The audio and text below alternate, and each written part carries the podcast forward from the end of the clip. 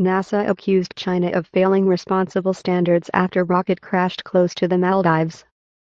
People from New Zealand to New York, from Tokyo to Rio were at edge today searching the sky for an out-of-control rocket, hoping it would spare them. Debris from the large Chinese rocket which was tumbling back on Earth in an uncontrolled manner has reportedly crashed in the Indian Ocean near the Maldives this morning.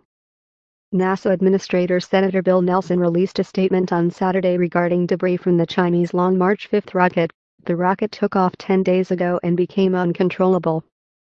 Billions of people in the world saw an out-of-control rocket hitting them from out of space. After this rocket crashed in the Indian Ocean close to the Maldives, without killing anyone.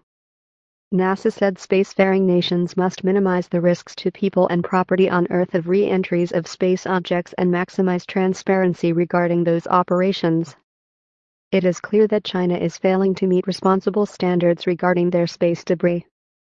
It is critical that China and all spacefaring nations and commercial entities act responsibly and transparently in space to ensure the safety, stability, security, and long-term sustainability of outer space activities.